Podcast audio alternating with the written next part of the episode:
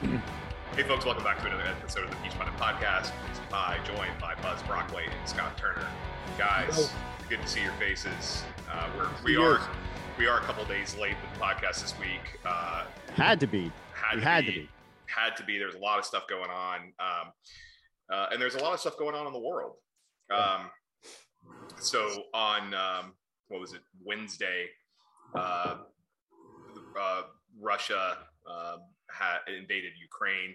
Um, I think something that a lot of people didn't think was actually going to happen, considering Russia had built up along the Ukrainian border for so long and, and hadn't really done anything.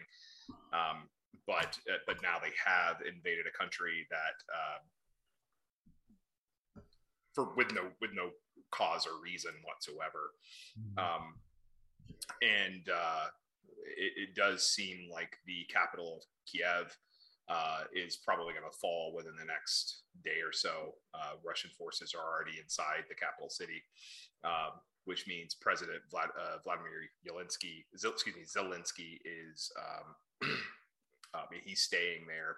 And my uh, saw a tweet this morning that said. Um, in which he apparently told uh, EU leaders that they, this may be the last time they see him alive. Um, so things are certainly ominous, and I think a lot of people are trying to figure out like what Putin's end goal is here. Um, And uh, I, I think it's pretty clear. Um, one one thing is pretty clear: we we do seem to be on the brink of another world war. Um, because if if you look at what if you look at what Putin is is theoretically trying to do here, uh, he is it seems like he is trying to build a buffer between Russia and the West, uh, and that buffer um, that buffer includes Ukraine, Belarus, uh, and the uh, Baltic states, um, all of which Right. are members of NATO, Right. and and uh, the United States has an Article Five responsibility Mm-hmm. uh, to defend those countries if they are attacked. Article 5 says an attack on one is an attack on all. Uh, and uh, if and, and President Biden uh, is mobilizing some troops uh, to those to those areas, um, inc- uh, and um, it, it, it certainly seems that uh, things are going to get very tense, or they're already very tense, but they're going to keep getting uh, Yeah. more and more tense. So, guys, I, I want to take a moment here to get your thoughts on, on what's happening and, and what may very well happen here in the coming weeks and months.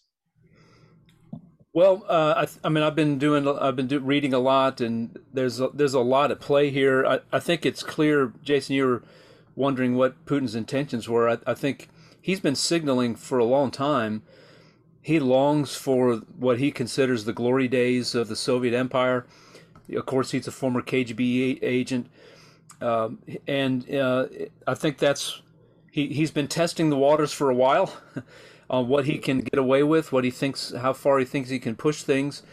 And this is really a, an important moment. He he want he wants to rebuild the Soviet Empire, and uh, you know whether that means territorial occupation or just uh, being a menace to the world. Uh, you know uh, that that that remains to be seen. But uh, he, he's cozied up to China uh, right before the Olympics. China and Russia announced a, a partnership, of course, and then China, uh, and then Russia humiliated China in their own games by with a cheating scandal of 15-year-old doping uh, ice queen. But uh, um, you know this this yeah we we shouldn't have been surprised, and I think you know to to you know President Biden had been taking an interesting tactic, and that was loudly proclaiming what they thought was going to happen uh, as quickly as they got the information. and it seems that the intelligence thus far that has been gathered has been spot on. Everything that everything that the president said, here's what we're hearing they're going to do, they've done. Uh, the timing was a little off, and, and perhaps announcing, uh, you know, I think it was uh, maybe I maybe have the time wrong, but I think it was last week. President was saying they're going to invade perhaps early as Wednesday. It didn't happen Wednesday, but it happened, and uh, I, I think, you know, president's coming under a lot of criticism. You know, the, the, the Trump forces are running around saying that, you know, and Trump himself is saying, well, this, if he was president, this never would have happened. We'll never know that. You, that's that's an unanswerable question. It's, it's it's a dumb thing to say. It's a it's a partisan political moment, and you know, um, you know, this is a time when we should rally around and support our president and pray that he makes the best decisions. This is a, as Jason, as you said, this is a very, very dangerous time. This could set things in motion that could spin out of control very quickly. And, but at, at you know, I, I know that our nation is weary of war, um, but uh, and, and and our troops have paid a price, a tremendous price over the last 20 years in fighting the war on terror and and uh, I I do not want war. I do not want American troops put in harm's way, but somebody has to stop this guy, and that somebody is us. We're the only.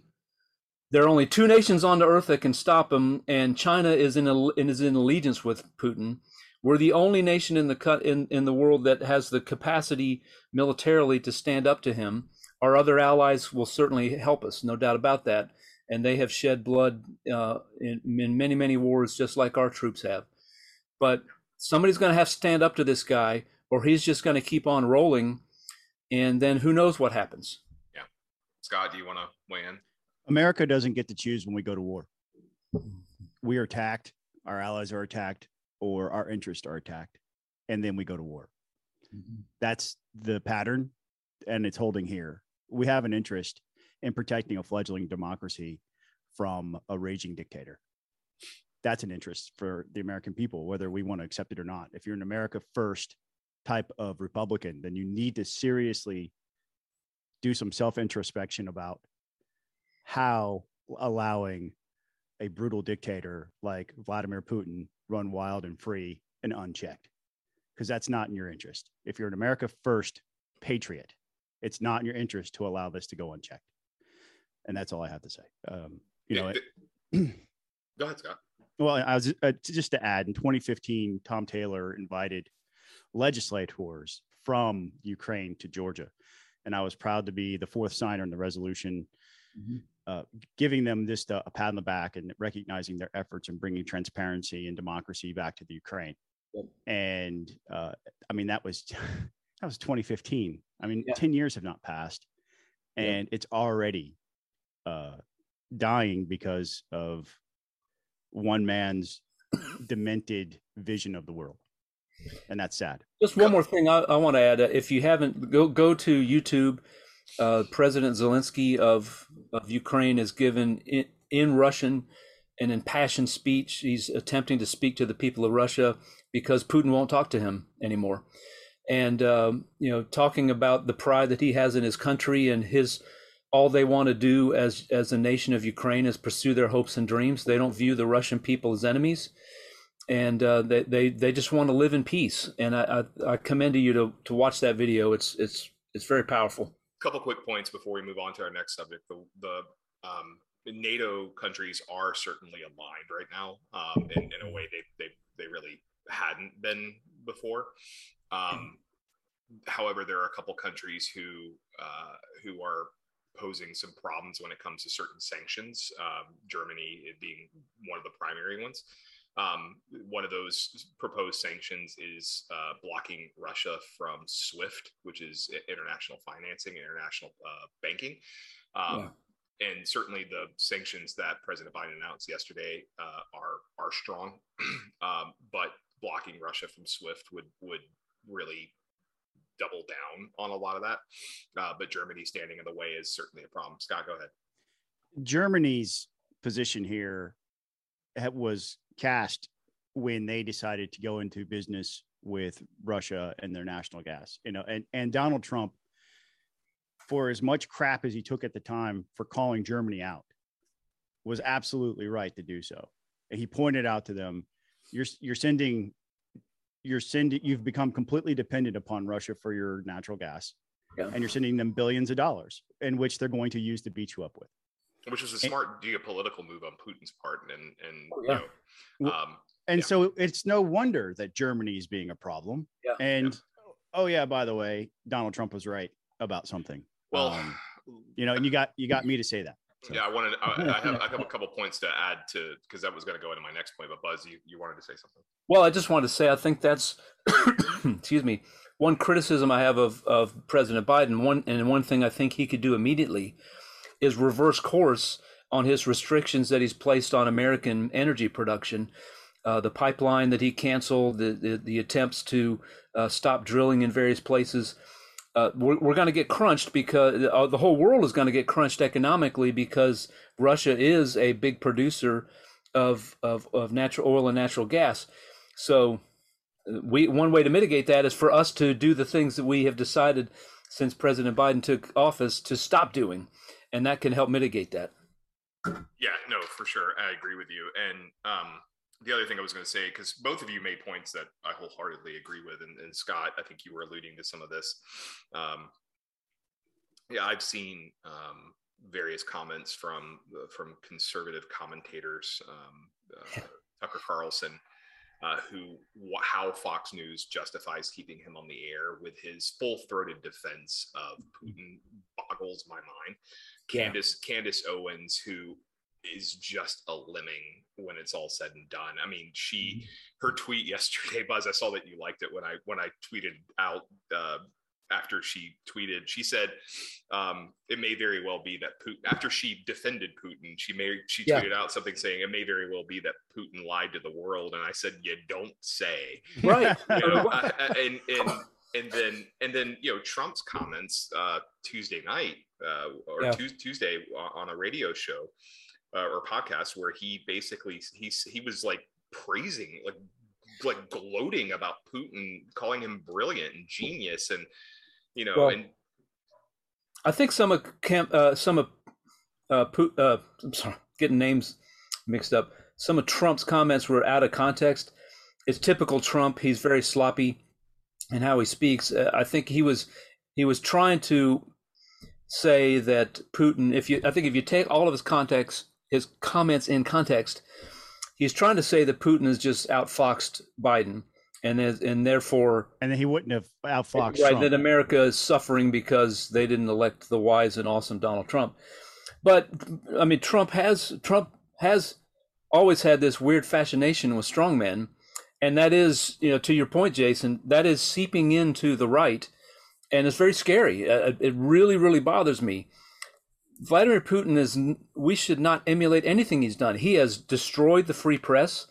Uh, his people, uh, he is controlling the education system in his country to feed them propaganda. Uh, and that's part of, that's addressed in President Zelensky's uh, message that you're, that the Russian people are hearing lies. Uh, he, he's crea- he's attempting and in his, in his large measure been successful in cre- creating a propaganda state uh, for the glorification of himself.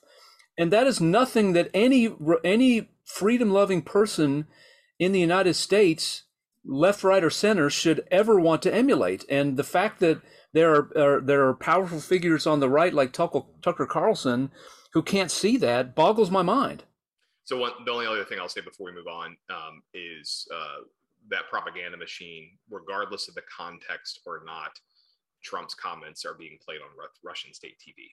Absolutely, which is reportedly at least. But absolutely, uh, we need to get we need to get to Georgia politics. Uh, there is there is for all, we could talk about we could spend the whole podcast talking about Ukraine and the the yeah. precipice the precipice that we're on with uh, you know a potential World War Three, especially if Zelensky is is assassinated. That that could very well be a Franz uh, Archduke Franz Ferdinand.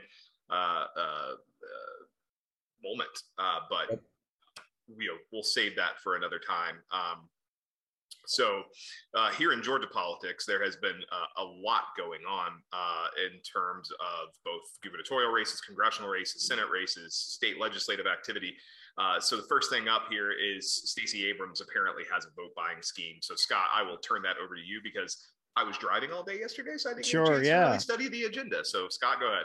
Yeah. So um, the agenda was published on Wednesday, and Jason, the, headline is Jason didn't read the agenda here on Friday's live broadcast uh, in advance. But yes, Stacey Abrams has decided to invest in medical debt. You know, you you might have uh, you might be familiar with the the the HBO talk show host who did this, where he went and bought a bunch of medical debt and then uh, forgave the debt, and so he changed some people's lives. Well, over a hundred million dollars, Stacey Abrams has, has, announced she's going to go buy some medical debt, and uh, and it's very obvious. She didn't say this out loud, but the quiet part is she's buying votes.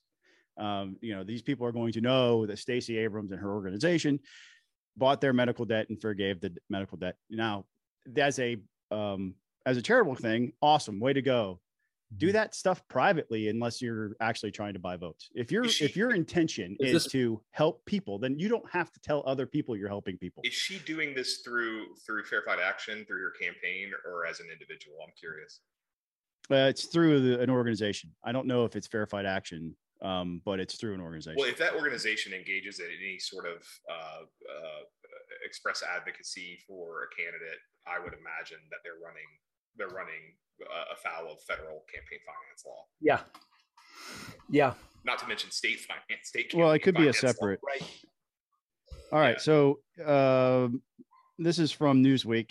Uh, Abrams PAC wipes out 212 million in medical debt for 108,000 people in five states. Is Georgia one of those states? Uh, yes, 108,000 people in Georgia, Arizona, Louisiana, Mississippi, Alabama That is donated that- 1.34 million to the nonprofit organization RIP Medical Debt to clear debts that carried a face value of 212 million. okay.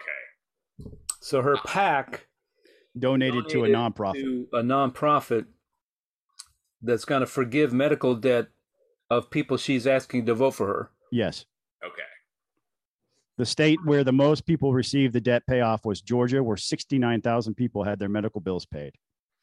I am very curious. I mean, I'm not making an, Yeah. I'm not making an allegation here, but I am very curious the legal situation that I, presents. I I'll commend her for the charitable oh, action, Oh yeah, right? For I mean, sure. But but but but let's But- point out, Scott. This is this is she's taking other people's money to do this. She's not taking her own personal money. She's taking other people's money and claiming credit for it. But Right. yes, I mean, look, paying off medical medical debt is a huge problem for many many many people, and it's awesome that there's an organization out there that's that's collecting donations to address that. That's an awesome thing to do. But she's using political money to do that while she's running a political campaign. clearly a vote buying scheme, in my Yeah. opinion. I mean, it is Yeah. as transparent as can be. If if it was tru- truly a charitable project on her part, she would not be publicizing it. It would just been a, a donation that they made, and oh yeah, don't we're not going to mention it. But the fact that she there was press and interest, and she made sure Yeah. everybody knew what she was doing, and that sixty nine thousand people from Georgia were going to be the beneficiaries of this in a year where she is running for governor. It is a vote buying scheme, plain and simple. That's what it is.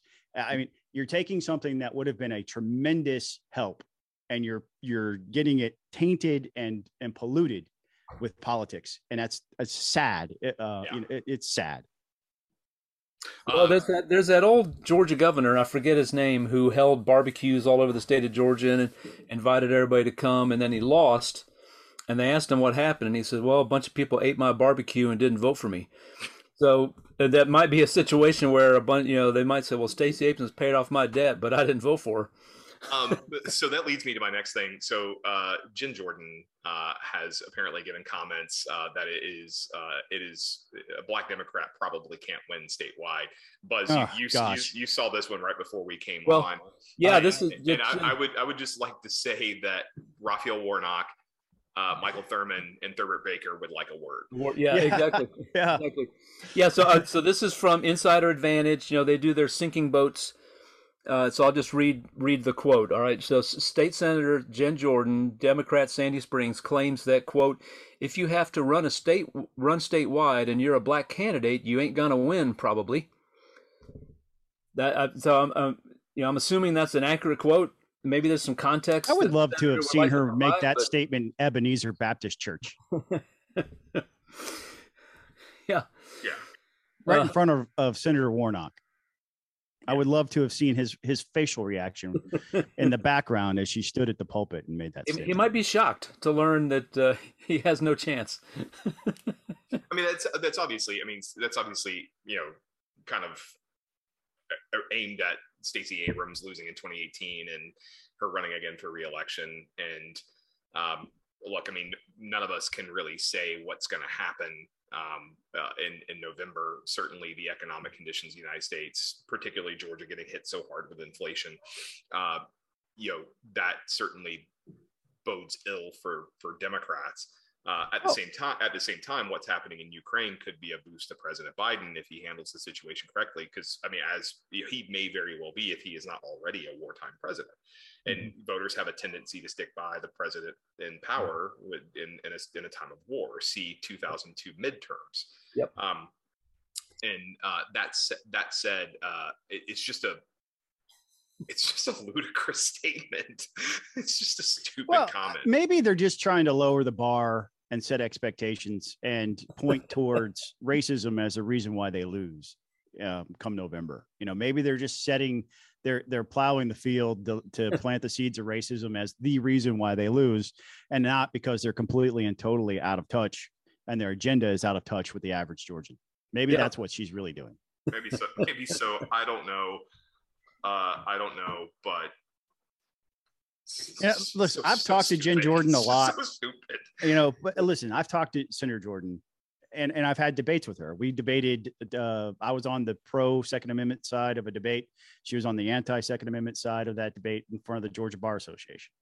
And I, she said some things then that I thought, wow, she's supposed to be this really smart person, but these things that she's saying she's not dumb, but those things she's saying are sure, sure are dumb. I would put this in that category. You know, that, and it's it's sort of been it's, my uh, experience with her. Yeah, um, it's, it's what I, th- I believe the the term is uh, a gaffe, right? Yes, it's a gaffe for sure. Uh, Categorized gaffe. Check. So someone needs to tell me why uh, Herschel Walker is uh, upset with both Governor Brian Kemp and his primary opponent David Perdue because um, I I don't I don't. Herschel is not a stop the steal guy. It turns out he Whoa. has made several comments recently. Uh, one at the Faith and Freedom Coalition lunch that Buzz and I were both at, where he said we need to get beyond this last election and start talking about things that matter to Georgians and Americans. And he said, I'm mad at Brian Kemp and David Perdue for splitting the party over this last election. We've got to look forward and have an agenda that's going to appeal to people. I was Brian Kemp split the party. was yeah, right. Was it? Yeah, right. Wrong but, diagnosis there, Herschel. You know, I, you know, I'm not going to split hairs, but it, it, it is it is becoming more and more apparent that Herschel wants to move beyond the election in his campaign talking points. He has said this now multiple times that this is not something that is good for the party. That we need to look forward and some of his opponents have hit him on you know oh yeah. you, you don't want to talk about the election. Well i'll talk about the election. And it's not they're not gaining any traction because no. well he, they're not a uga heisman trophy winner. So right. um, right. i mean that's the real story there what he but, needs to do what herschel needs to do is get um, stetson bennett to endorse his campaign and then he's united the entire you know the, the, he's connected the dots between 1980 and and multiple uh, generations I'm telling you, I'm, tell, I'm I mean, telling you, it's over. I'm telling you right now there are two people who could take out stetson bennett. One of them is age qualified. That one's that one is uh is kirby smart. Um if he ran for us senate he would win. Yeah, that's true. Uh, yeah, and he would beat Herschel. Uh, the other one is if he was 30 years old and constitutionally qualified to be a United States senator, it would be Stetson Bennett. I don't know. I, don't, I think Bennett, he loses the Georgia Tech crowd, though. I mean, I'm just saying. Yeah, fair, fair. Stetson Bennett, if you're watching this podcast, and Lord knows you are, when you turn 30, or 25 for that matter. You could run for United States Congress or you could run for US Senate and you will get elected in a damn landslide.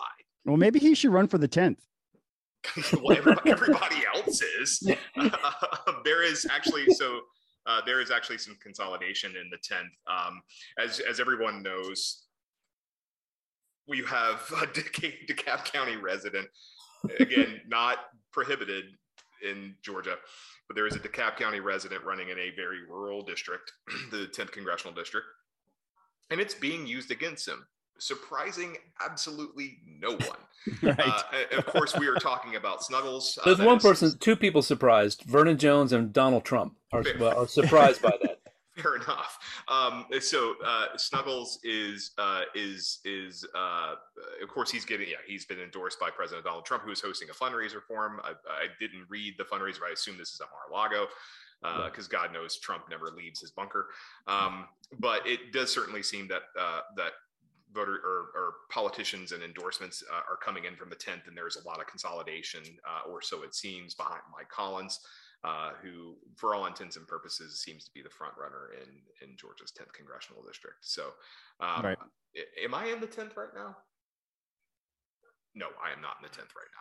Uh, so I had to ask Aaron. I'm in the fourth. Oh, God. Well, neither are several of the candidates who are running for the 10th. so don't feel bad, Jason. Uh, but, uh, but, but yeah, Scott. You can run, but you can't vote for yourself. That's yeah. fair, fair enough. And neither can Vernon Jones. Uh, Scott, you were the one who pointed this out uh, to us this week. So yeah. So the, the sledgehammer guy decided to call it quits. You know, he had a big Matt Fox News, huh? Matt Richards, right? Matt That's Richards, and he endorsed Mike Collins. Mm-hmm. So I, I, think this is a pattern that should begin to form. I don't know Mike Collins. Uh, again, the only interaction I ever had with him was when he said that Donald Trump was the best president in his lifetime, and I said, "You mispronounced Ronald Reagan."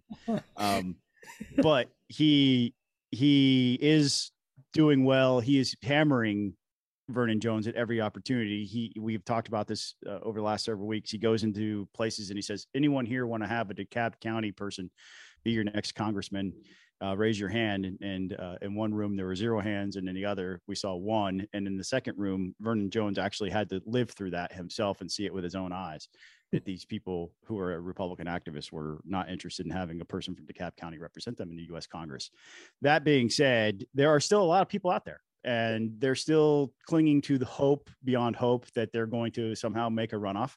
I would encourage them to start doing a little soul searching um, for the good of the party, for the good of the country, uh, and maybe unite behind one of the front runners. If you're if you're polling less than ten percent in this race right now, and the, a couple of those people are friends of mine, if you're polling below ten percent, maybe it's time for you to go. I mean, we're we're we're looking at a May 24th primary and it's February 25th as I say these words. You're yeah, so I mean, traction. There's some other folks in there that we should mention. Paul Broun, the former congressman, and you know, friend friend of ours, a good guy. Uh, you know, solid conservative voting record. Timothy Barr, who's uh, a you know good friend of ours, and um, has, Tim has racked up a number of impressive endorsements, including Jody Hice and Andrew Clyde and and others. So, uh, I, I, mean, I think that I think those are the group that have a chance along with Mike Collins. Uh, but yeah, I know Mike a little bit. I don't not just encountered him over the years, um, and of course when he ran uh, before and made a runoff, lost in a runoff to Jody Hice, if I remember correctly. Yeah.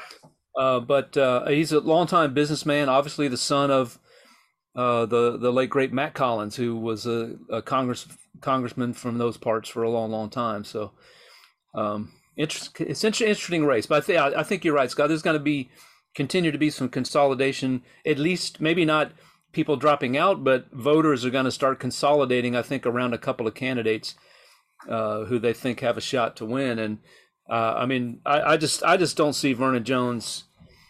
Uh, wouldn't shock me if Vernon Jones didn't even make the runoff, honestly. I mean, I kind of expected at this point, and, and, that was 2014 when when Collins lost to Hice in the runoff mm-hmm. for that congressional uh, that congressional yeah. race. I actually was a moderator at a debate during that cycle between about 10 different candidates uh, out here out here in, in, in Newton County. Um, so, uh, but I think Collins has has a lot of name ID considering that he mm-hmm. ran before, and then the 10th is uh, certainly has changed, but it's still large part the previous 10th congressional district. Yep. Um, I don't know exactly what percent. And I, I think the the big problem that to me that Vernon Jones has, and why this was a really dumb idea, culturally, it's a few miles away from DeKalb County. It's just it's a different world. It's it's you have crossed that divide between the world of Metro Atlanta and the world of the rest of Georgia when you go out in the 10th district. And just running out there and saying I love Trump is is not to be enough. Those folks want to know that you you know do you where do you stand on these issues and do you have a track record of that? And Vernon is very good at saying the pretty words, but he has no track record of of supporting the issues that are important to people in the 10th district and that's that's why he's going to f- fall flat on his face. Yeah. Yeah. Um, so let me see what's next here. Uh, state representative terry england buzz ha- or not buzz scott had a post on this um, yeah. uh, earlier this week. Uh, State Representative Terry England is retiring uh, at the end of the year. Uh, so I know State Representative England has not been, uh, if I recall correctly from reading Scott's post, has not been a, uh, a great advocate of school choice. Um, but uh, he, yeah, he is going to be leading the legislature. Scott, I'll let you take it. Uh, well, I didn't write the post, but it is oh, on sorry. there. It's okay. The the uh, the biggest thing here is that I don't know that there's anybody who knows the state budget better mm-hmm. than Terry England. He's been the appropriation chairman for about what 10 years. Mm-hmm. Um, and he he is the guy when it comes to the state budget. He knows every line item of it. When he gets up to speak, he has some notes about the budget in front of him, but uh, he speaks about you know their bullet points, but he fleshes out when he does the budget presentation every year. He fleshes out every single one of them. You know, it's a bullet point to him, and he goes, but he explains why each item, and it takes him a long time. They bring him bottles of water as a joke. They said, you know, because he takes a long time to go through the budget during budget presentations because yeah. he knows everything about it. Yeah. And that's a huge blow because I don't think there's anybody right now. And there could be somebody that could get up to speed like that, but as right now, there's nobody that could fill that void. Yeah. Um, and and uh, he is one of Speaker Ralston's mm-hmm. closest friends, if not his closest friend in the legislature and probably in real life too. Um, you know, we do separate our legislative lives from our real lives, but I think they have a genuine connection. Those two guys were together when David Ralston challenged uh, Glenn Richardson for the the gavel and and stood with him when Ralston lost. And that type of loyalty that was forged, that baptism by fire, you know, they they they forged this connection, this friendship, this loyalty to one another that is pretty rare in politics. Yeah. And it has to be admired for not only its rarity, but for its genuineness and its sincerity. Yes. So that being said, uh, I I don't know how this bodes. You know, in, in the post on Peach Pundit, the question is asked, "What's next?" And I think it's a valid question. What's next? Because there were the the group of people who stood with Ralston are largely gone. Yeah, you know, I don't know that there are any of them left after this year. Uh, Richard Smith and Terry England being the last of them, and Richard Smith has told a lot of folks that he's not coming back. So there is there anybody left from those 15 or so people who stood with David Ralston. And the majority keeps getting smaller. We're going to be down to 96, 97 seats next year. And so, what's next for David Ralston is a, is a natural question because his inner circle continues to go away. Yeah, I, I, I, served on the appropriations committee under Chairman England, and um, yeah, Scott, everything Scott said is right. He is he very knowledgeable about the budget, and I, I think that's, I mean, I think the bigger deal, uh, you know, there are there are very talented people. Todd Jones comes to mind. I don't know if he would be, uh, but Not Todd Jones. Again. I don't know that he gets it, but he's a guy who can very quickly pick up on. And there's others on that. Penny Houston knows the budget very, very well, but you can repl- you can fill that position. You can replace that position with a person who can do the job. But I think the bigger thing, as Scott mentioned, is this is a, uh, a a big ally of Speaker Ralston, and I don't think you know. Uh, we know that I know, and there have been people who have wanted to retire, and the speaker said, "Please hang on for one more term," and and they do it. Uh, so I think it's it's come to the point. I don't know what happened. I don't. I'm not privy to those discussions, but it's come to the point where the speaker has said, "Okay, I, I get it. You you need to go home."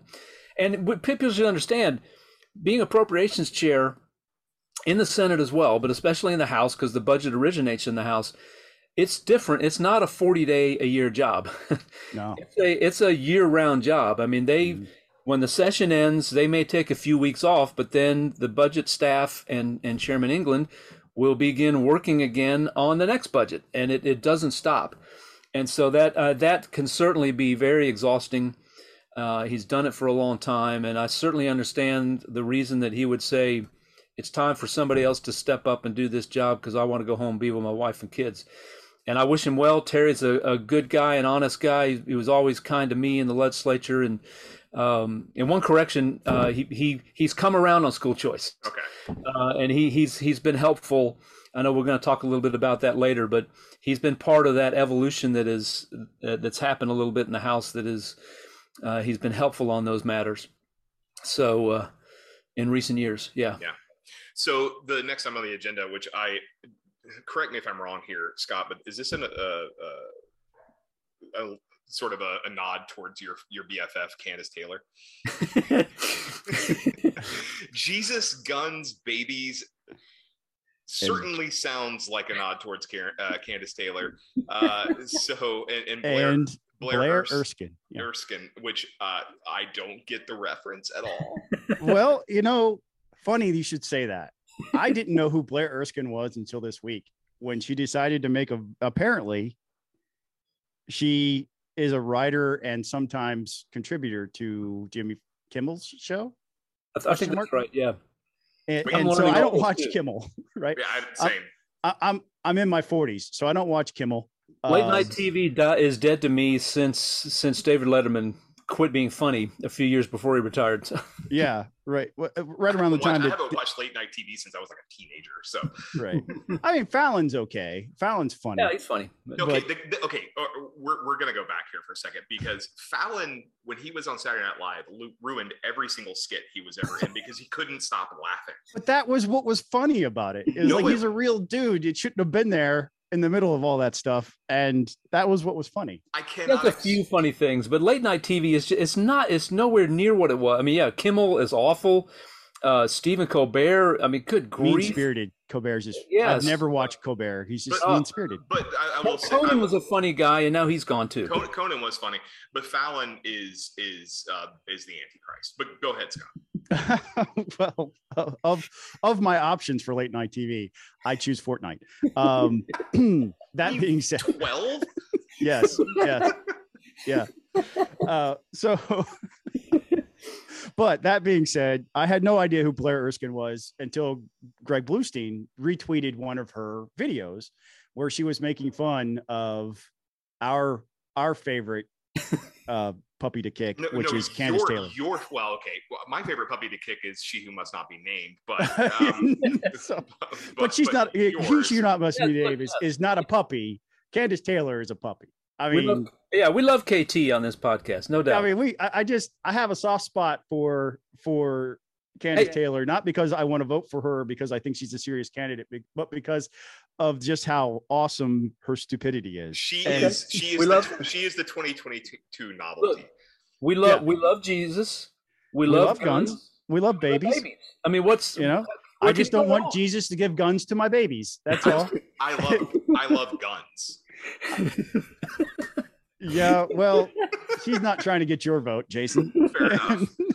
but she so so Blair Erskine has this piece, you know, and I and I I tweeted out, hey, I don't think Blair understands because she's making Kandiss more popular. Kandiss went and raised a ton of money because Blair Erskine attacked her this way, and frankly, the video wasn't ton, funny. But a, right? you know, maybe not a ton, but some. Well, relatively speaking, when you when you when your average weekly haul is a couple hundred bucks, and then you raise tens of thousands, that's yeah, a, that's hey, you know. So that being said, this the the video that that Ms. Erskine made was not all that funny, and it it pumped Kandiss up in sort of a like a dangerous type of way, in my opinion. So I just pointed out, hey, look, I don't think you understand that uh, you're actually making her more accessible, more popular, and bringing attention to her. And uh, Blair Erskine decided to tweet back at me and attack me and say that that I uh, overestimated her power and as well as my own intelligence. To which I, I replied something along the lines of "Bless your heart," and um, I also found that the source material is funnier than the video that Blair Erskine made. no, that's true. But it is though. I mean, because because the Blair Erskine video is not funny at all. No. But anything that Kandiss Taylor puts out is absolutely hilarious. So anyway. well, I mean, uh, the other thing, the, the weird thing that's on Kandiss Taylor's bus. So yeah, it says it says guns, babies, Jesus.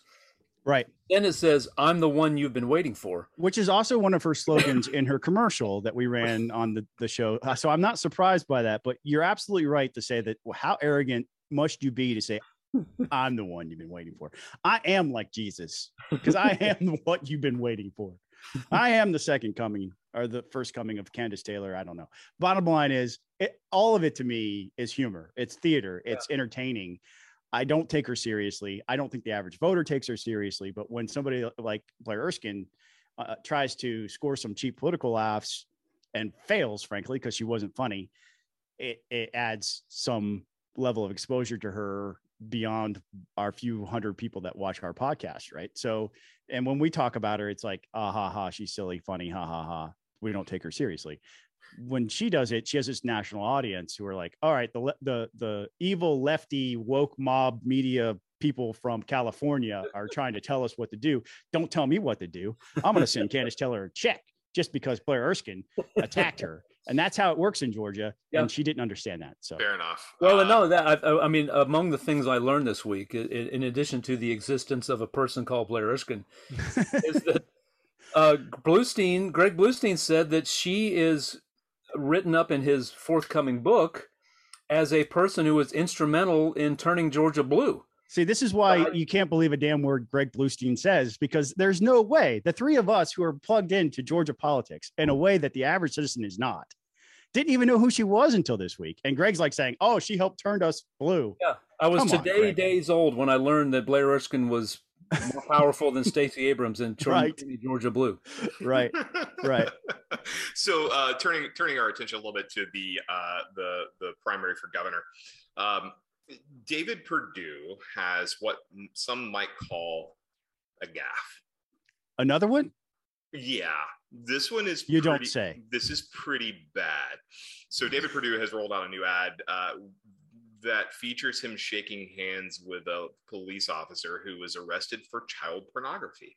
Grady Sanford, Forsyth County Chief Deputy, and was at an event where Perdue was there, and they used some stock footage of him shaking hands with this guy from this event. Now, granted, there were a lot of Republicans at the event, and the and the Perdue campaign has tried to spin this as well. Marty Kemp was at the event too. Yeah, uh, the Kemp campaign didn't decide to put his video in a current campaign ad. And at the time, he hadn't been charged with anything. He was just a guy in uniform with a badge. So the act of shaking the hand of this guy is not what is in question because that's not that's completely forgivable. Politicians and candidates shake hands of a lot of people they have no idea who they are, yeah. and and and it's natural to want if you're a politician to thank the person wearing a badge and a gun for protecting our communities, and so that part he gets a pass from for me. But oh yeah, your campaign chose that after he had been arrested and charged with dist- distribution of child pornography, multiple counts. So, cringe moment, man. Totally cringeworthy. Yeah. And also, par for the course for this campaign. All of the competent political operatives have signed up with other campaigns. And so he is, he's using some of the people who helped him before. And we know what the result with that was because we have Senator Ossoff. So yeah, guys, uh, got to knock you for this because you screwed up again. Well, it, it, was also very. I mean, the, the the trying to drag in the first lady into this. I, I, that's that's really bizarre too because you want to make a dude mad, especially a uh, a southern gentleman like Brian Kemp is is take a shot at his wife, right? And, uh, that that just ain't done right. Yeah. Um, so Scott Scott had a had an interesting text to it this week. This week, uh, House Bill 906, um, which is a civil asset forfeiture reform bill dealing with uh, off-road vehicles, um, previously uh, didn't have a requirement uh, for a criminal conviction, but now it does. And and although I don't know a whole lot about this bill, but I, I do know a lot about civil asset forfeiture because of my mm-hmm. day job. Um, you know, civil asset forfeiture being what it is, is basically legalized theft uh, in, in the state of Georgia, as well as the federal level. Government can take your property without securing a conviction. Hell, they don't even have to charge you. Um, and that's a big problem in, in Georgia. Scott has, has done um, uh, Allah's work. Yes, I said Allah. Um, uh, has I reject Allah's, that. Has done Allah's work. Okay, fine. Confucius. I reject done, that too. Uh, has done uh, Zoroaster's work. oh my um, gosh! And in in in trying to uh, going to invoke Zuul. I hate. I, uh, yeah, I feel like I need an exorcism. Gozer's work um, uh, and, and, trying to, to, change Georgia civil asset forfeiture law to require criminal conviction. So, Scott, um, uh, tell us a little bit about HB 906 and how the bill has I been. feel like been I need approved. to start by saying that I accept the Lord and Jesus. Lord Jesus is my Lord and Savior. Before I begin this, um, whew, wow, I'm gonna go get another baptism. Um, The power of Christ compels you.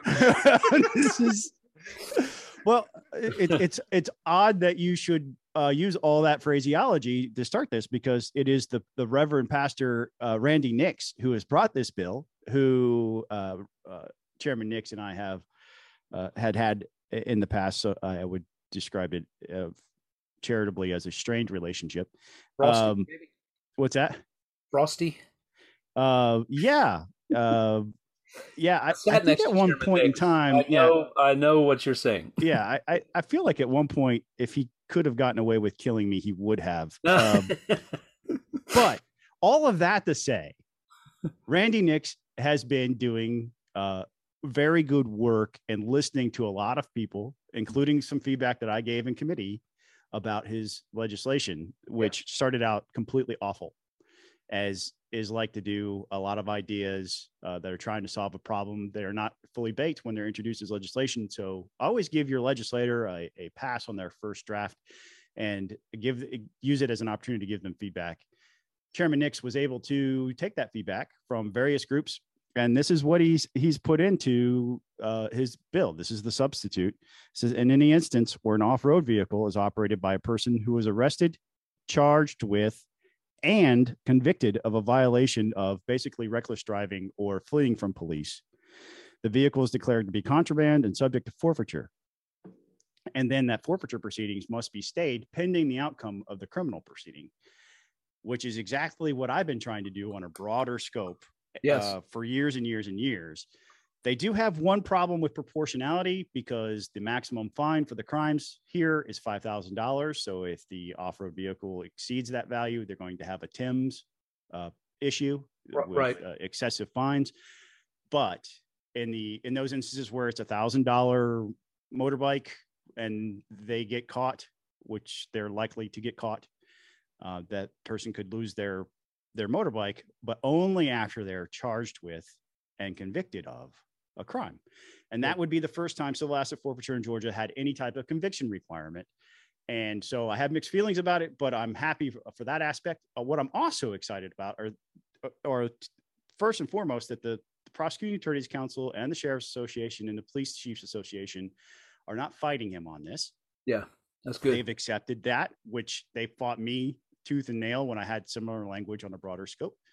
And they also are not fighting him on the stay language because the police in Georgia had had told me it's impossible for them to wait till the until the criminal proceedings are complete to dispose of the property because they don't want to incur the cost of storing or maintaining that property Mhm. but here it was it was a police officer from the police chief of lagrange georgia who brought this and said we're willing to to stay in these cases Yeah. well that's great go ahead and put that in there get it passed put it into law and we'll use it as a launching pad for a bigger effort later Good news. Very good news. Hopefully, it will spread throughout the law. yeah Code, I- I- spread throughout Georgia code and, And- we'll and- this everywhere. and if you I, I don't think that chairman nix watches the peach pundit podcast so if you're one of his colleagues let him know that i gave him a good old pat on the back here Which is which as as as I'm sure he still tho- he won't believe it.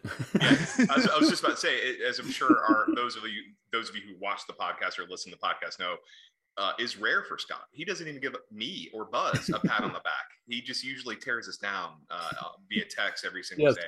It's it's actually quite uh, i i don't I, these lies or i'm filing suit Chairman Nix should feel of very blessed that Scott has praised him. So. yes, Gozer Gozer is smiling upon him. Man, so so there's been a so there's been a lot of news this week. So I caught a tweet this week from um, from our good friend Corey DeAngelis, uh, who uh, has been following school choice initiatives around the country. Uh, oh there's some people mad at corey deangelis under the gold dome Corey is the director, uh, national director of research at School Choice Now. He's also a adjunct scholar at the, the Cato Institute, a senior fellow at the Reason Foundation. Mm-hmm. Uh, and and Corey is uh, his his tweets are uh, uh, that have been pushing school choice are, are fairly notorious. He's picked up quite a following um, uh, on on Twitter, almost ninety thousand uh, followers, uh, and he is uh, he is very good at his job um, in terms of keeping people up to date on what's happening with school choice. But he tweeted out something this week, and I'll read his tweet. Georgia House Speaker David Ralston killed a bill to fund students instead of systems, and he uses uh, in quotations here Republicans uh, close quote, in the Georgia House got their feelings hurt because their constituents received mailers urging them to support school choice. Such a weak excuse to side with the monopoly.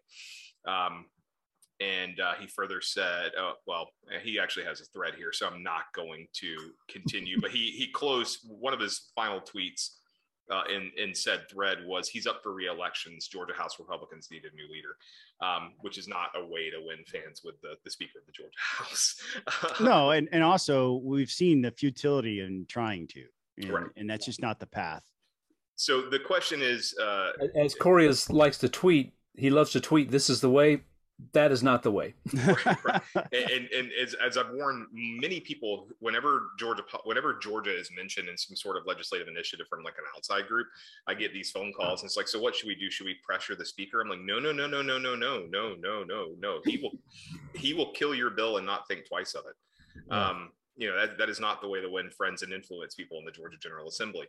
Um, that said, House Bill 999 um, and HB 60. And HB 60. Yeah. And HB 60. So these two bills, um, it, it, seems that they are dead, or are they, in the words of uh, the character from The Princess Bride, or are they mostly dead? Uh, I think that's that's that's that's largely a, that's largely a question. So, um, you know, uh, Buzz, I'm going to let you you kick us off here because I know I know this is a um, school choice is a particularly big deal to you. Uh, mm-hmm. So why don't you why don't you kick us off here? Yeah. So, and forgive me, I'm going to go on a little monologue here. Um, you know, got I got to go back really to, to 2014, and I'll I'll be I'll keep this brief. I won't I won't take that. It won't take eight years to do this, but that's how long we've been working on this. People from the Amer- uh, uh an an employee of the American Federation for Children, who's not there any longer, came to me and said, "How do we get the spe- Speaker Ralston's ear on this issue?" And Scott sort of referenced earlier some of these close allies. At, at that time, I said, look, you got to find there. There were 25 people who voted for David Ralston for Speaker, uh, who, in his race when he lost to Glenn Richardson. Many of those became his closest allies and his brain trust in the House. And so they went and found one, and that was Mark Hamilton. And in 2015, Mark Hamilton introduced the first ESA bill in the state of Georgia. We he got it to the Rules Committee and we were working hard. And and Mark, uh, I remember it was sign, it was a crossover day. We were doing everything we could do, and I, I went up to Mark and I said, "What what's going on?" He goes, "I've played every chip I can play. We don't have the votes." And so that ended that year. Uh, then Re- Representative Wes Cantrell came and picked up the ball, and he's been running with it his entire time. And he's got HB 60, and then this year he introduced HB 99, which are both similar but just kind of funded differently we were making great progress. There's a coalition of about 11 groups right now that are involved in working and advocating for these bills. Can I just point uh, out at this point, Buzz, that I'm not affiliated with any of those groups in any way whatsoever. I just, that's an important point because yes. I have of my criticism, but go ahead. There's, a, there's about 11 groups, uh, and we have all been doing various things to advocate for this bill. A lot of it attempting to generate uh, get constituents to call their state representative, especially folks that we know are on the fence on this issue, and let them know, hey, when you get your call from your superintendent telling threatening you, which they all get every year, that there are more constituents standing with you if you will support this than the superintendent and his cronies who stand against you. And that was the attempt. Unfortunately, tragically, stupidly, uh, American Federation for Children sent out a mailer, and I know Corey kind of just you know kind of downplayed it. Unfortunately, the mailer, uh, and it was in the AJC article because there there was printed there, or a picture of it. It said had a picture of the representative, and it said your representative. Uh, this is essentially what the words were. I'm not quoting it exactly, but Your, don't let your representatives stand with the liberals against school choice. On the backside is a picture of Democratic all stars like Joe Biden and and uh, others, Nancy Pelosi, Stacey Abrams. Yes, don't let your representatives stand with them. They are, you know, we we must support school choice. The actual phraseology was stand. Tell your representative to stand up to them. Yeah. So that's just a really bad tactic. That's not persuasion. That's an attack, and I think that's the problem here. That obviously angered because some of the people who got that were some uh, close allies of the speaker. They were the targets, and um, and that set off the uh, uh, the chain of reactions that led to uh, Tuesday of this week the speaker saying the bill is dead, telling his caucus that the bill is dead, and to him, in, in my I can't remember a time where this happening. The speaker going public and calling Greg Bluestein and saying, "Let me, I killed this bill, let me tell you why." And um, that's you know that set off a whole bunch of things where now uh, the speaker is getting hammered in in some national press national conservative press over this issue, and it's it's just a big mess. And I think, you know, I tweeted, I, yeah, my head was spinning. my head's been spinning really since since Friday when the, when I started getting calls from legislators asking me what the heck I was doing, and I said, well, what are you talking about? And then this happened. You know, I realized what was going on. I said, oh man. Because uh, I think the the important thing here is, I mean, a couple of things we know. Speaker Ralston is very protective of his caucus. And in, in his mind, that's what he's doing. He's protecting his caucus from an outside group that has attacked some of his members. Therefore, he's taken this, this step. I also know he's a guy who, who is very savvy and understands politics and understands uh, what's good and bad for his caucus. The politics of this issue outside of the Gold Dome haven't changed it is still incredibly popular. And, you know, all of the things that we've talked about on this podcast, homeschooling numbers, number of people homeschooling doubling, charter school enrollment up 9% in the state of Georgia, um, uh, private school enrollment up the 650,000 kids who are in schools that the state of Georgia says, uh, by their own metrics, are D or F rated schools. Um, and and and there are other bills under the dome that are that are trying to address this anger that parents feel. This you know bans on crt and the governor's got his his bill of rights that includes banning a mask mandate. You can do that stuff. None of that none of those bills that are left there address that core issue that parents are really really upset about about learning loss of their kids and about how poll after poll after poll tells us that parents do not want the uh, schools to go back to how they were before the pandemic. So I say all that to say, uh, Speaker's really mad. There's no doubt about madder than I recall him uh, him being. I mean, Scott and I have been there. He's killed bills before. He's come into our caucus meetings and said, you know, when when an outside group did something and told us, well, they're, they're forget about that. It's done. It's over. That's happened before. I've never seen him go public before. Uh, so that to me indicates that he's really, really mad. But I, you know, for for the rest of us in this coalition, you know, what we're all trying to wrap our heads around. Okay, this has happened. That bill's probably dead. The session isn't over yet. Um, so I mean, you know, we know that you know zombie bills emerge, uh, Frankenstein bills emerge, where you piece together bills that were thought to be dead. You know so how do how do we repair the damage that's been done and get back to that situation? Because I, I, really do believe we were we had the best chance passing an ESA bill than we've ever had since Mark Hamilton first introduced this bill in 2015 and I know that's a long thing and I, am sorry for rambling on so long but this well, is um is really important to a lot of us and and I, as I tweeted this was a kick in the gut and yeah. we got how do we you know what what the rest of us are trying to figure out to do how to do how do we repair the damage that's done and get back to where we can do something great for kids in this state because it's important not just as a policy issue but the republicans this is a oh gosh this is a winning issue this is such a winning issue right from the it governor is. for our, our candidates for governor u.s senate congress state house and senate this this there's a parents movement brewing in this country. It smashed Terry McAuliffe. It recalled three board members in San Francisco, and it's coming. It's in Georgia. They're getting parents are getting organized, and they're going to smash somebody if if they don't uh, help them. So it's February 25th. What day are we at in the Georgia Georgia legislature? 20. Um, 20. yeah. So, Day 20. so crossover day is March 15th. So we got two weeks, right? weeks. Two weeks. yeah, day 30 being crossover day. So Scott, uh, Scott, I'll let you. Yeah. Yeah. I- I- this bill is dead. And the only way it comes back is with divine intervention. It's like Lazarus. You know, it's dead. It's it's rotting in the grave. It can come Zombies back to real, life. Scott. So we gotta we, we gotta start from there. What's that? Zombies are real, so we need to keep that in mind. Um, no, zombies are not real. Um, sorry, Walking Dead, but it it, it it's going to require divine intervention. We've Buzz. I've lived through this so many times where I've seen good policy, and I'm not talking for Buzz right now. I'm talking for Scott, the former state rep, who for eight years lived with this type of thing constantly, and it drove me crazy.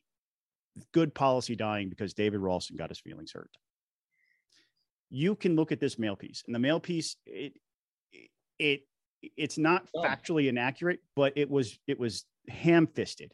It wasn't well done.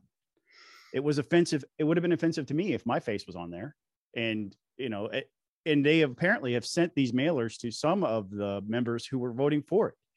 I got a call today from a pro school choice southern georgia legislator upset that somebody tweeted at him, stop standing with Stacey Abrams when he had been traditionally voting for school choice measures. One of the few in that area, by the way. And he feels like, well, why am they attacking me? Mm-hmm.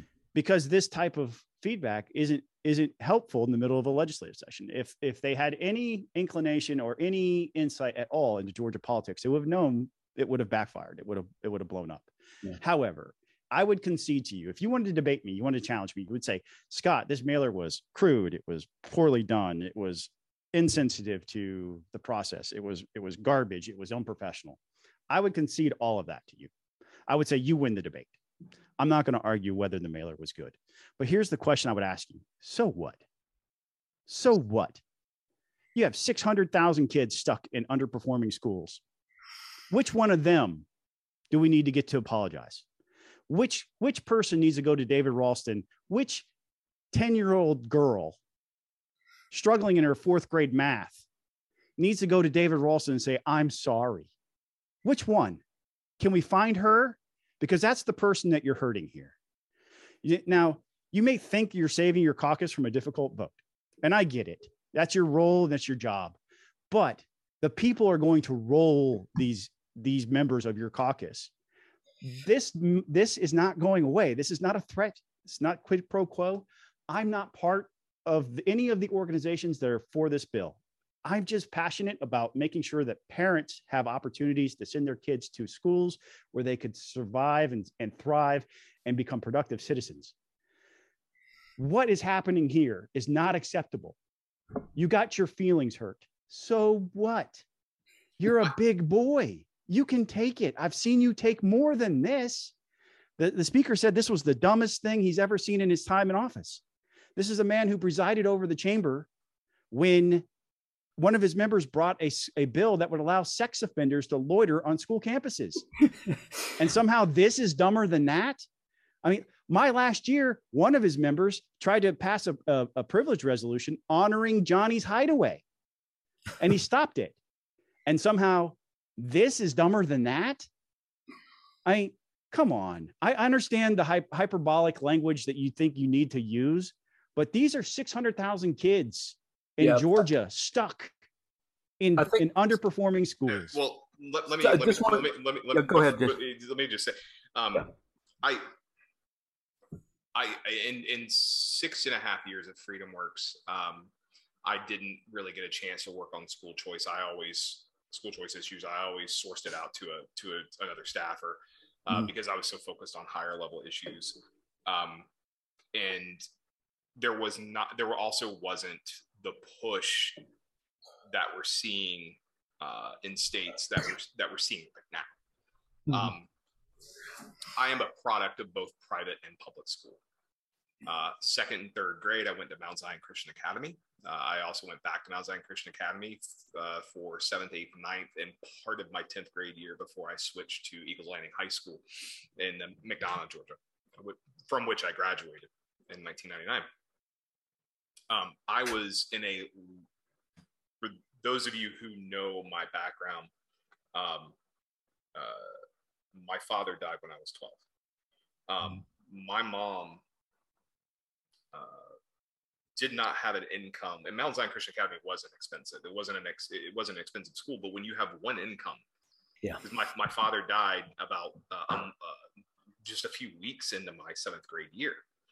Um, when you have one income, um, it helps to have some sort of Absolutely. help. help. Mm-hmm. Um, by the time I was a freshman in high school, I had started working. I was 14 years old. I had started working at a Chick fil A in Southlake Mall in Morrow, Georgia, to help my mom pay for my education. Mm-hmm. Um, you know, at that time, minimum wage was about four dollars and twenty five cents. Mm-hmm. I was limited in the number of hours I could work each week because of my age. Um, I basically sat in the back at, at Southlake Mall in the old food court filleting chicken all day long. For those of you who ever worked at a Chick fil A, you know exactly what I'm talking about. Talking um, about a dirty job there. Yeah, yeah no, no, uh, yeah, not fun. Um, it is, and, and, I realize that I am, uh, you know, of the three of us on this podcast, I am more progressive uh, particularly on social issues. On fiscal issues, I'm about as hard right as you can be. Um, but um, uh, this issue, um, this issue is one that just makes sense, and it is it is time uh, for, yes. pa- for parents to have con- control over. Uh, whether it's ESAs, whether it's school vouchers, whatever the case may be, uh, it is time. Uh, and I'm sitting across from a, a, guy, Aaron Brooks, who sent his son to private school, and he would sit, he would agree with me uh, uh, as well. He is nodding uh, as, to, as if to say he agrees with me.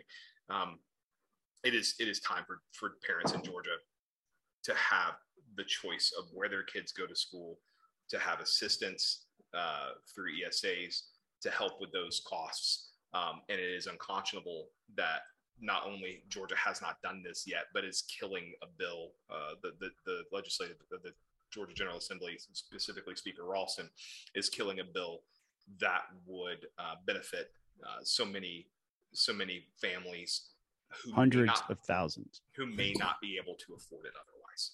Right. Yeah, and I think look, I think the the uh, I, I took us back to 2014, 2015 for a reason there's been an evolution. There's been a, a, an increased understanding among Speaker Ralston and the House leadership that what you said is right, and that uh, Jason and Scott that the it's time to do this.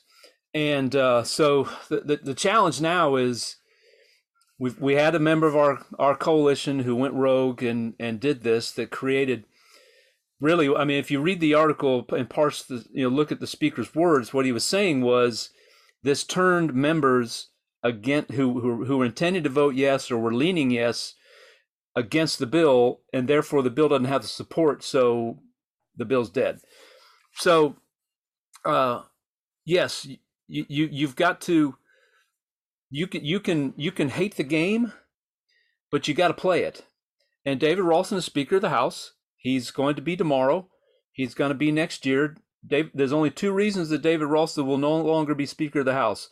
Either Democrats take over the legislature, or or Speaker Ralston decides he's had enough and he wants to go back to Blue Ridge and spend his time up there. He's going to be Speaker until then, so you got to play by his rules. And his uh, and his rules are you don't attack his caucus. and that's so so that's the challenge that the rest of us in this coalition face right now is how okay that happened uh, I can't control what that organization did or does. Um, I've met Corey twice, Corey DeAngelis. I can't control what he tweets and what he doesn't tweet. Uh, I can try, but it, it ain't going to happen. I can't control what the Washington Examiner writes. They wrote a pretty uh, harsh article.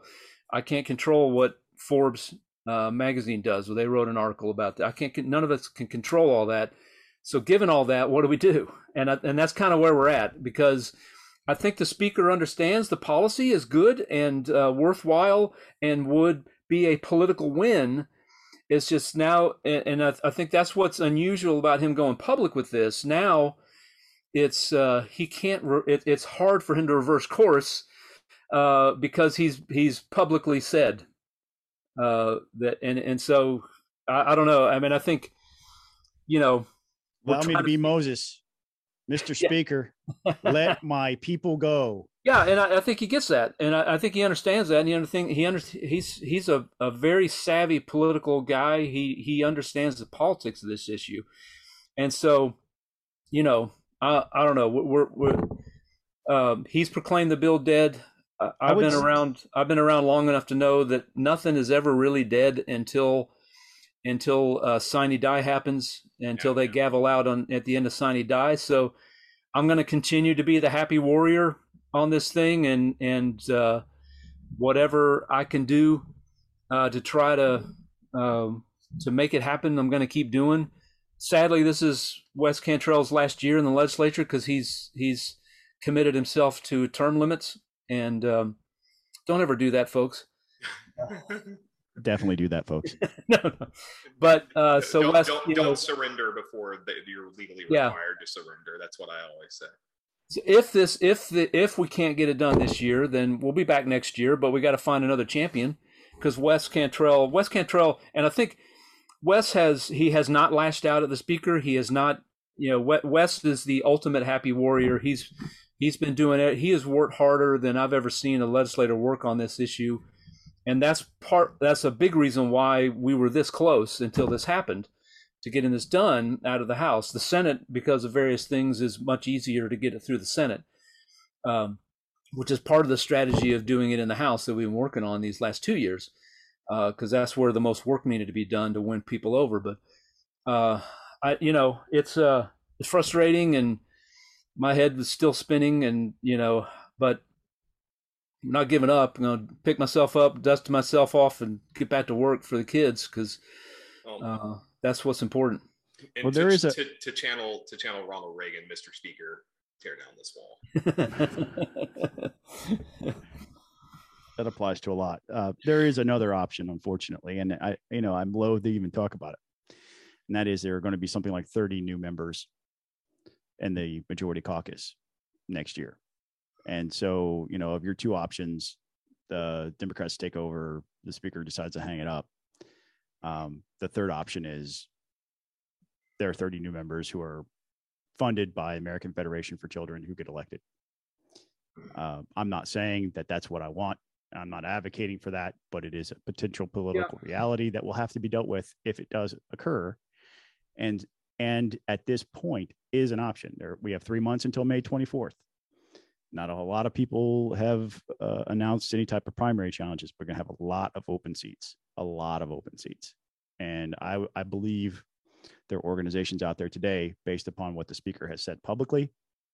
They're going into those communities trying to find some school choice champions well, and it's that important.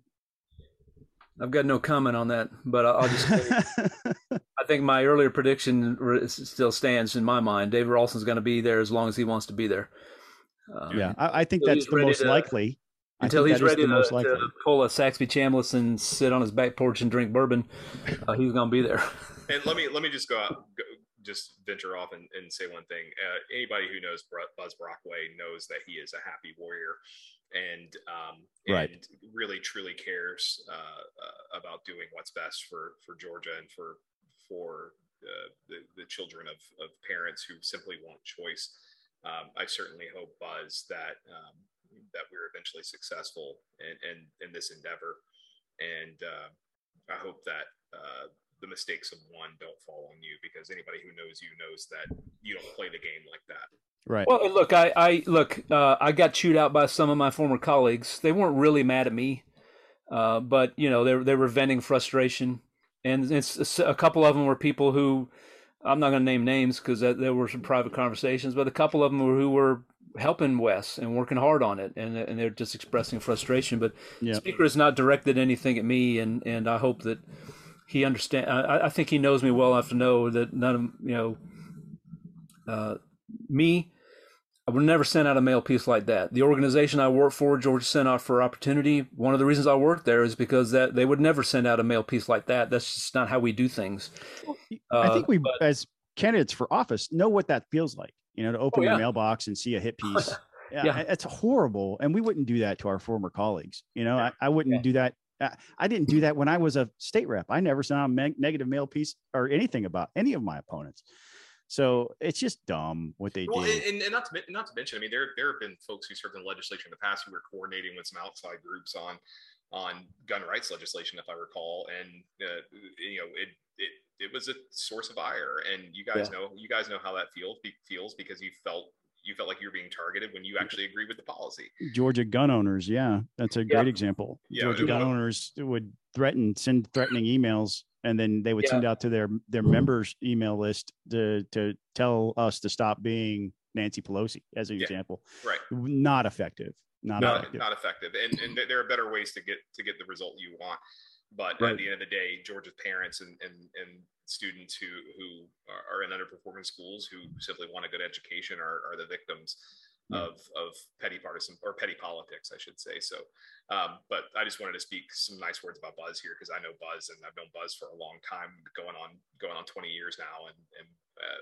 i've I, I've- I've actually remarked to people I've never seen Buzz angry, um, and I know Buzz truly is a happy warrior, and no one can. I hope. I certainly hope no one faults you, and, and that's all I wanted to say. So Yeah. um, You're making me all misty eyed here, man. This is a, a tender moment on the Peach Pun. Kumbaya, my But lord. thank you, Jason. Appreciate you. I- I Appreciate you saying that, my Kumbaya. friend. I, I hate Scott with a passion, and just to break up the the, the We all do. the love fest. I just wanted to make sure I said that. Um, Yeah.